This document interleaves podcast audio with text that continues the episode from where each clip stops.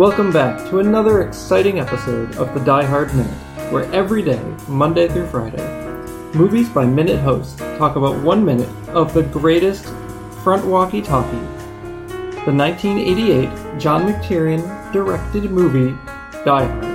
I'm Mike Carlucci of Return to Oz Minute. I'm Tierney Steele of Return to Oz Minute and the Never Ending Minute.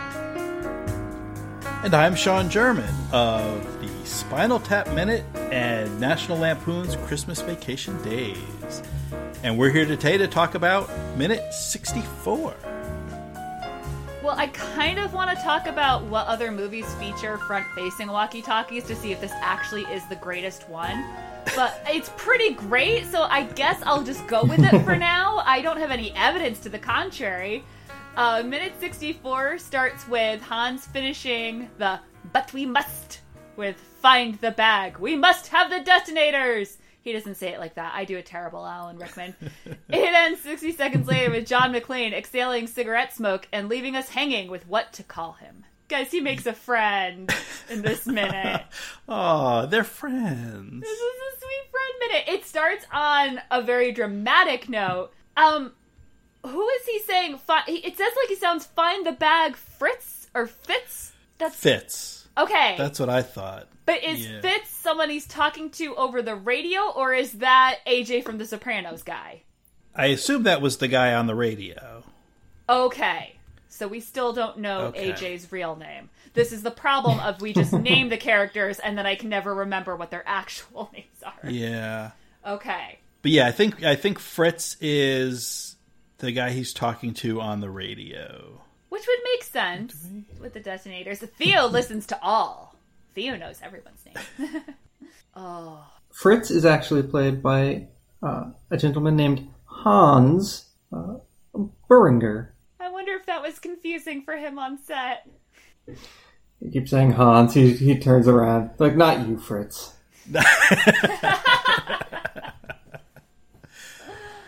oh. I see. Yeah, the the, the madcap comedy uh, that the, the, that's the behind the scenes making of Die Hard. uh, I also have a question. So we start to get John's speech about the bad guys, which uh, it's all fantastic, and I'm sure we're going to talk about it. But mm-hmm. I have to question. So they got missiles, automatic weapons, and enough plastic explosives to orbit Arnold Schwarzenegger. Yes, that's what he says. Yeah. What does that mean? well, and it seems there's there's two ways to interpret it, and only one maybe makes sense. One definitely does not make sense. And and one is to to orbit Arnold Schwarzenegger means the object is the body that's orbiting around Arnold Schwarzenegger, and it doesn't make sense. I've, enough plastic explosives to make you go around Arnold like a small moon I guess the, the other way of interpreting is that to launch Arnold into orbit. That's the only thing I could think of. Enough plastic explosives to send Arnold Schwarzenegger into orbit around the Earth. Yeah. But how often do we hear orbit as as a verb to mean to put something into orbit? Usually an, an orbit is the path that an, um, like a moon would take yeah. around the planet, so it's a noun but to use it as, as a, a verb in that sense, to orbit Arnold Schwarzenegger, it is it is a strange phase. But then again, this you know, hey, he's a, a cop from the nitty gritty streets of the city that never sleeps. You know, he's not a, a rocket scientist here. Clearly. Clearly. Enough plastic explosives to orbit Arnold Schwarzenegger. I would like to see some fan art of this. I'd like to see the numbers you know how how much explosives? Oh. What what force would be necessary to launch Arnold Schwarzenegger into orbit? I love it. And not just into space orbit. Orbit's hard. Orbit. I've seen enough NASA movies. Orbit's I've seen the enough part. Yeah. Yeah that's not easy to do to uh to launch a man into space. But these guys have enough explosives to do it Apparently, and there's only nine of them now. Now, yeah. Uh. Now, there's some other I- interesting things. I have a lot of questions about right. this little this little speech here. Um, I'm going to assume we're done with the, the orbiting and I'm moving on. so he says they're, you know, they're well financed and slick because of the, well, he notes a couple things. One, the cigarettes mm-hmm. and then also the fake IDs. Not, not that, you know, the fact that they have missiles doesn't give you a hint. No, they're not well financed because of the missiles or the plastic explosives. You know, they've got fancy cigarettes and good fake IDs. Well, Basically, they're basically Yeah. they're prep school kids. That's why he knows they're to- so well financed. to be fair, the clothing labels and cigarettes are mostly European. Okay.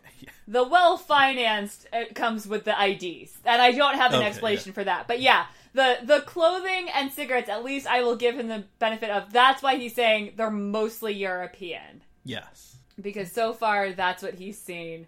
That little pause before he says cigarettes is that because he's hearing the sirens for the first time, or with you know? Yeah, I have that. That's probably my biggest question from this minute is is he?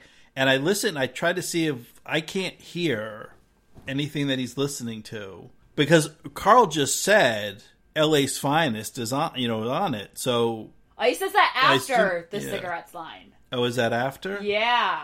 Yeah, I, I can't figure out why he why he pauses. He's looked like he's thinking or he's figuring something out just at that moment. But then the next thing he says is cigarettes. But doesn't doesn't John McClane find the cigarettes? Like he finds some weird, yeah, like he finds some weird brand of cigarettes, right? Yeah, so they're Yeah. actually In, oh, in the uh, in the bag that he when from the guy he killed. Yeah, so it's not. Uh, let's see. Uh, it's Heinrich. Yeah, so he kills. Yeah, when he kills, he kills Heinrich and Marco, and then he's checking. Uh, he's checking Heinrich, and he's checking the labels, and the and he pulls out the cigarettes, and they're it's there's actually they're French cigarettes that Yeah. uh, that Heinrich was smoking there. So yeah, he he picked that up, and that was on. I think it's at the the thirty fourth floor. They're in the like the boardroom area where uh, Nagataki got got shot. And uh, just to completely change the target audience for this Die Hard podcast, uh, he would recognize those because in Gossip Girl, the books, where all the teenagers are allowed to smoke, it is a very big deal to get the French cigarettes. They're fancier. Even though they're way worse for you because the filters aren't as strong. um, but they make a point of that. Serena is very cool because she has the French cigarettes. Okay. So, and you know, New York, you know, he's probably had to tell those girls to move along, so he recognizes the packaging right away. Sure. I thought that because he pauses, looks over his shoulder, and we see the lights from the cop cars. So I was like, is he seeing that they've arrived? And that's why he pauses, and then he continues with his little story. Maybe. Maybe. I'm I'm open to suggestions. I'm open to theories. I have no idea why he why he takes that long dramatic pause there. That's my theory. That's what I'm going with. Okay. He's seeing that the other cops are arriving. It's no longer just him and his buddy. Now, he's gonna not consider them the cavalry pretty quickly, but maybe in this moment. Yeah. Well, maybe he's thinking because of course by firing on Carl, he, you know, that that that Carl is then going to call in reinforcements. Mm-hmm. It's almost as if the bad guys want the cops to show up. So maybe he's thinking, wait, yeah, the cops are coming because they shot at the cop car, and why did they do that? And that's a little bit of a mystery. But as Han said the previous minute, they're good. They're waiting on the FBI, right? Did, was that last minute? Yeah, yeah. Yeah. That was the end of So they're they're not worried about the police. Not hmm. even LA's finest.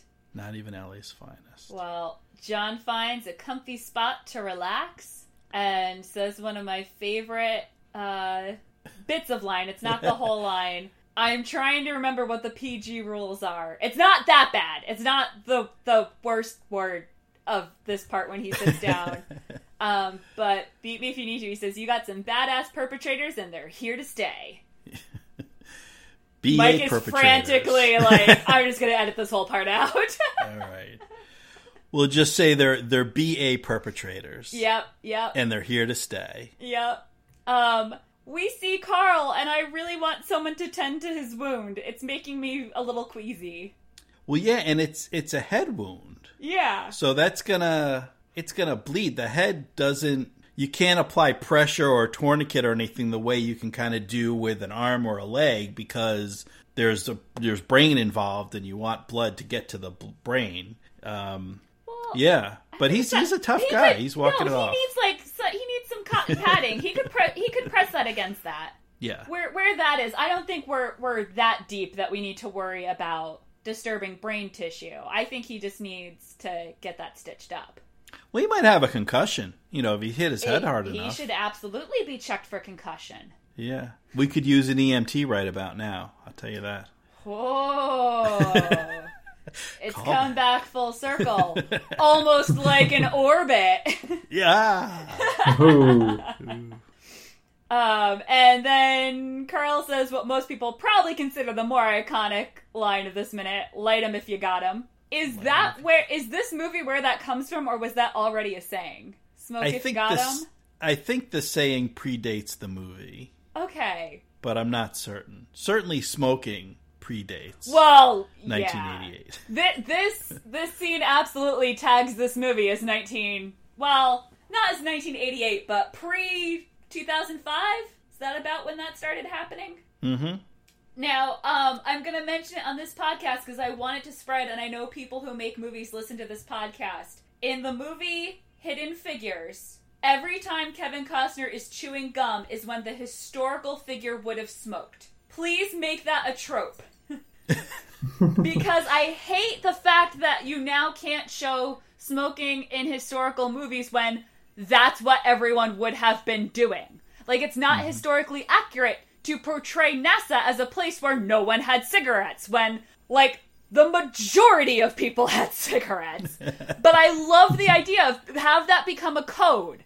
Any adult studying it will know what that means when they open up the pack and put a stick of gum in.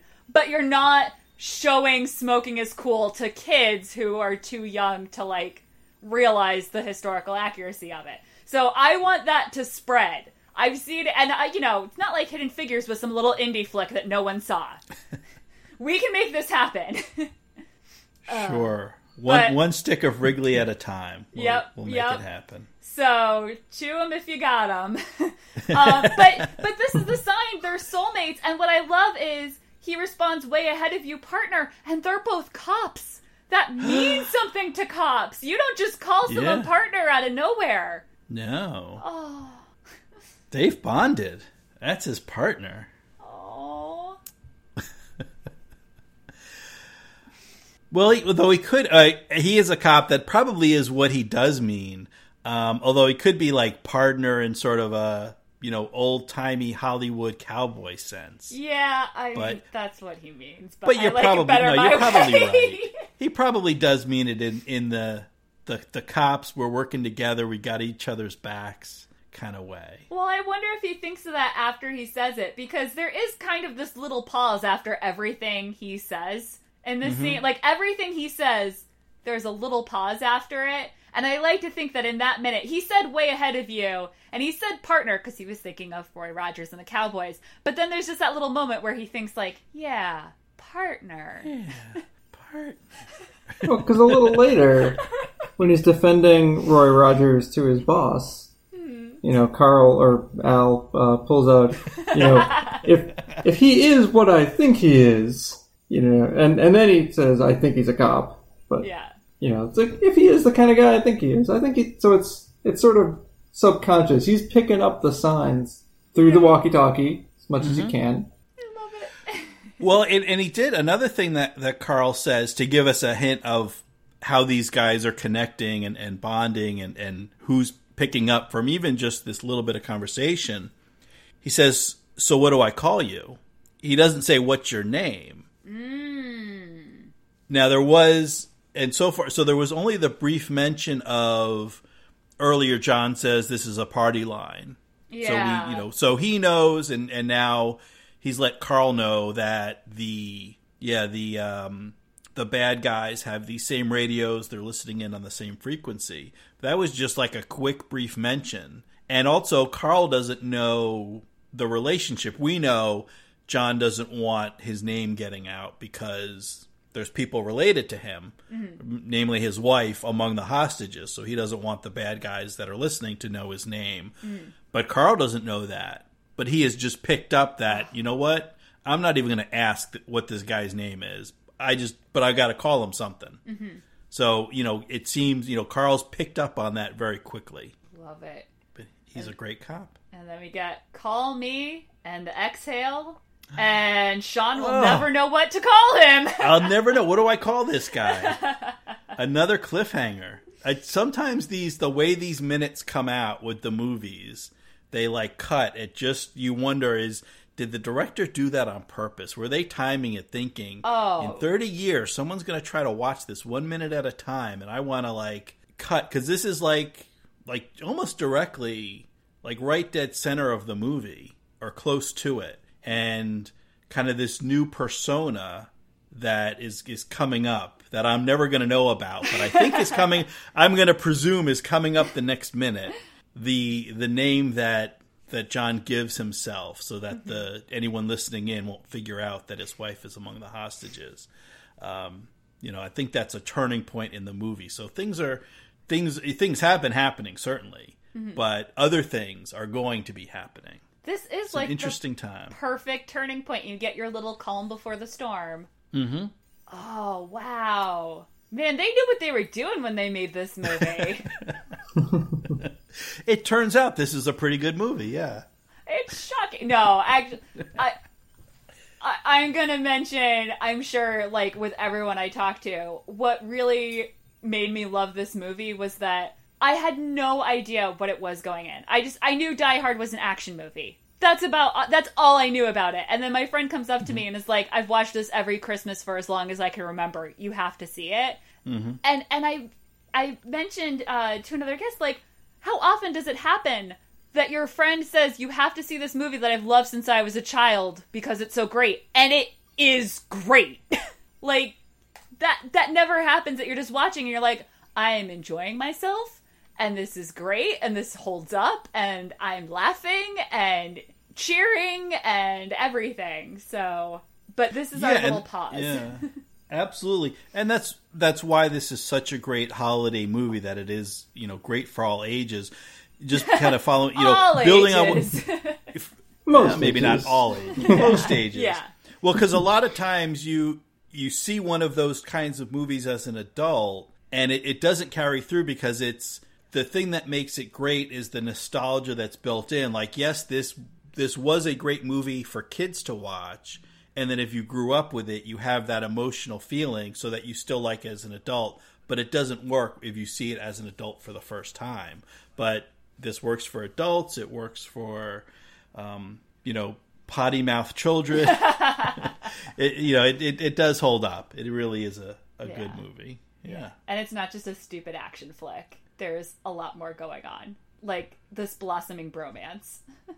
yeah, well, and this it's it's it really stands out. I think maybe this is something that's more common uh, these days in the 21st century, 21st century. But back in the 80s, action heroes were action heroes, and and going to you know I know other minutes. I don't know if you guys specifically have talked about. I know it's come up in other minutes. Some of the other actors that were up for this part before it went to um, Bruce Willis and some of the more traditional action heroes like the aforementioned Arnold Schwarzenegger and, and Sylvester Stallone and guys like that.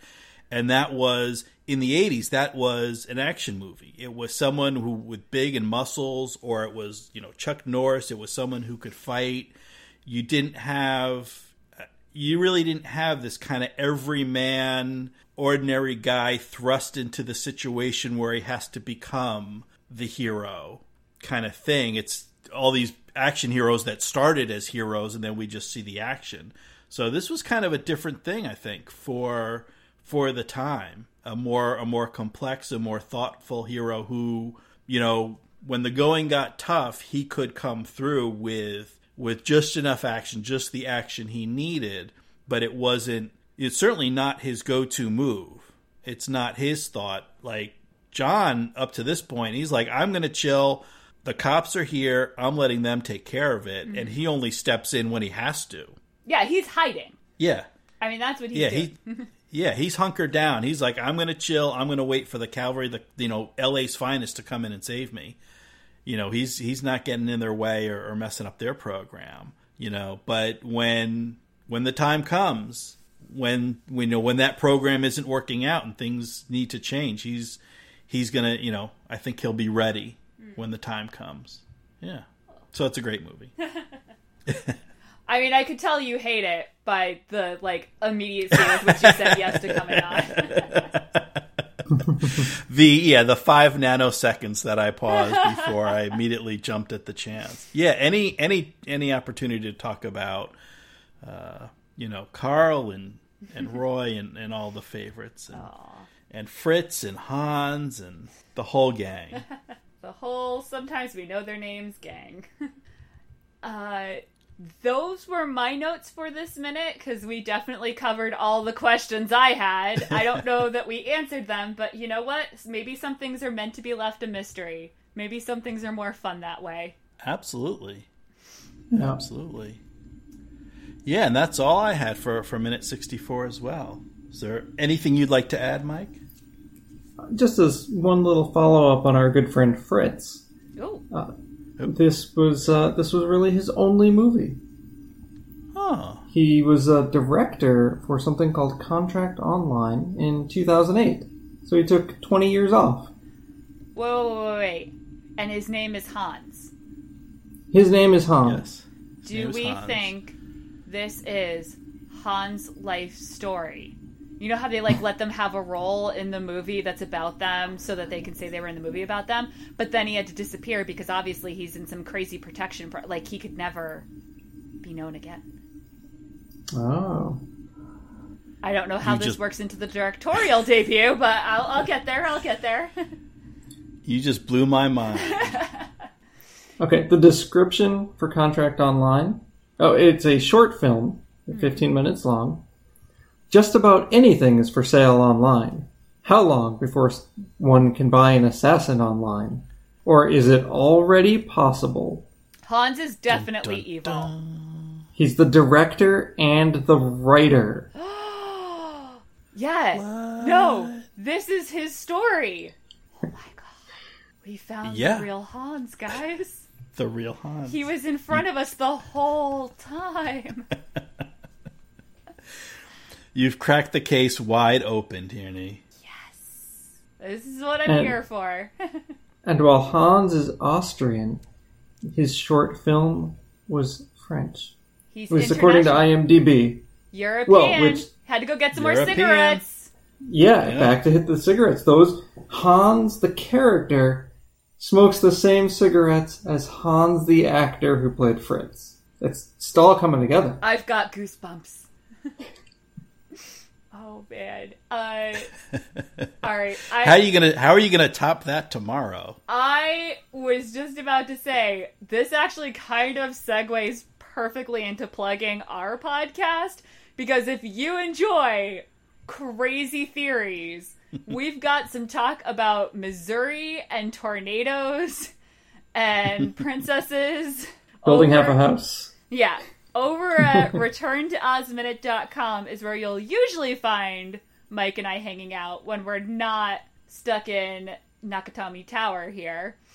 Uh, I think I just butchered that pronunciation. Nakatomi. Nakatomi. Yeah. Um, I was getting too cocky there for a minute. Uh, but yeah, return to ozminute.com. Return to Oz is a 1985 film, so it predates us a little bit. It's a Disney sequel to The Wizard of Oz. No singing, no dancing, but Fairuza Balk and a lot of added creepiness, and it's great. It's it's one of those. It's a lot of practical effects, so it doesn't hold up in the same way as this film, but it does still hold up. Of like, you can still watch it today and be like, "What is going on? This is great." Or this is terrifying. There seem to only be two reactions to this movie. Uh, Mike and I come down on the great side in case you couldn't guess by the fact that we do a whole podcast about it. Minute by minute. Oh yeah. Um, if you think no, no, no, no, that's not for me, We will be back tomorrow here at Die Hard Minute. You can find previous episodes by other hosts at diehardminute.com. There's also a Twitter handle at Die Hard Minute and a Facebook page. You can like it there, and then you can join the podcast listeners limo. I love that name. And then if you're looking for other Movies by Minutes podcasts, you can find them all by visiting moviesbyminutes.com for more information. And tomorrow we'll find out what the heck to call this guy on another exciting episode of Die Hard Minute. Sean, I hope you'll be listening. I don't want to leave you hanging too long. Oh, absolutely. I will have I will have my radio to my ear. Clip it to the front of your shirt. That's the oh, hot Oh, yeah. one these days. I'll have my MP3 player clipped to the front of my shirt like a pair of sunglasses. Aw. That sounds good. We will see you tomorrow. Tell me you got that. I got it, I got it. Hit your heart on Channel 5.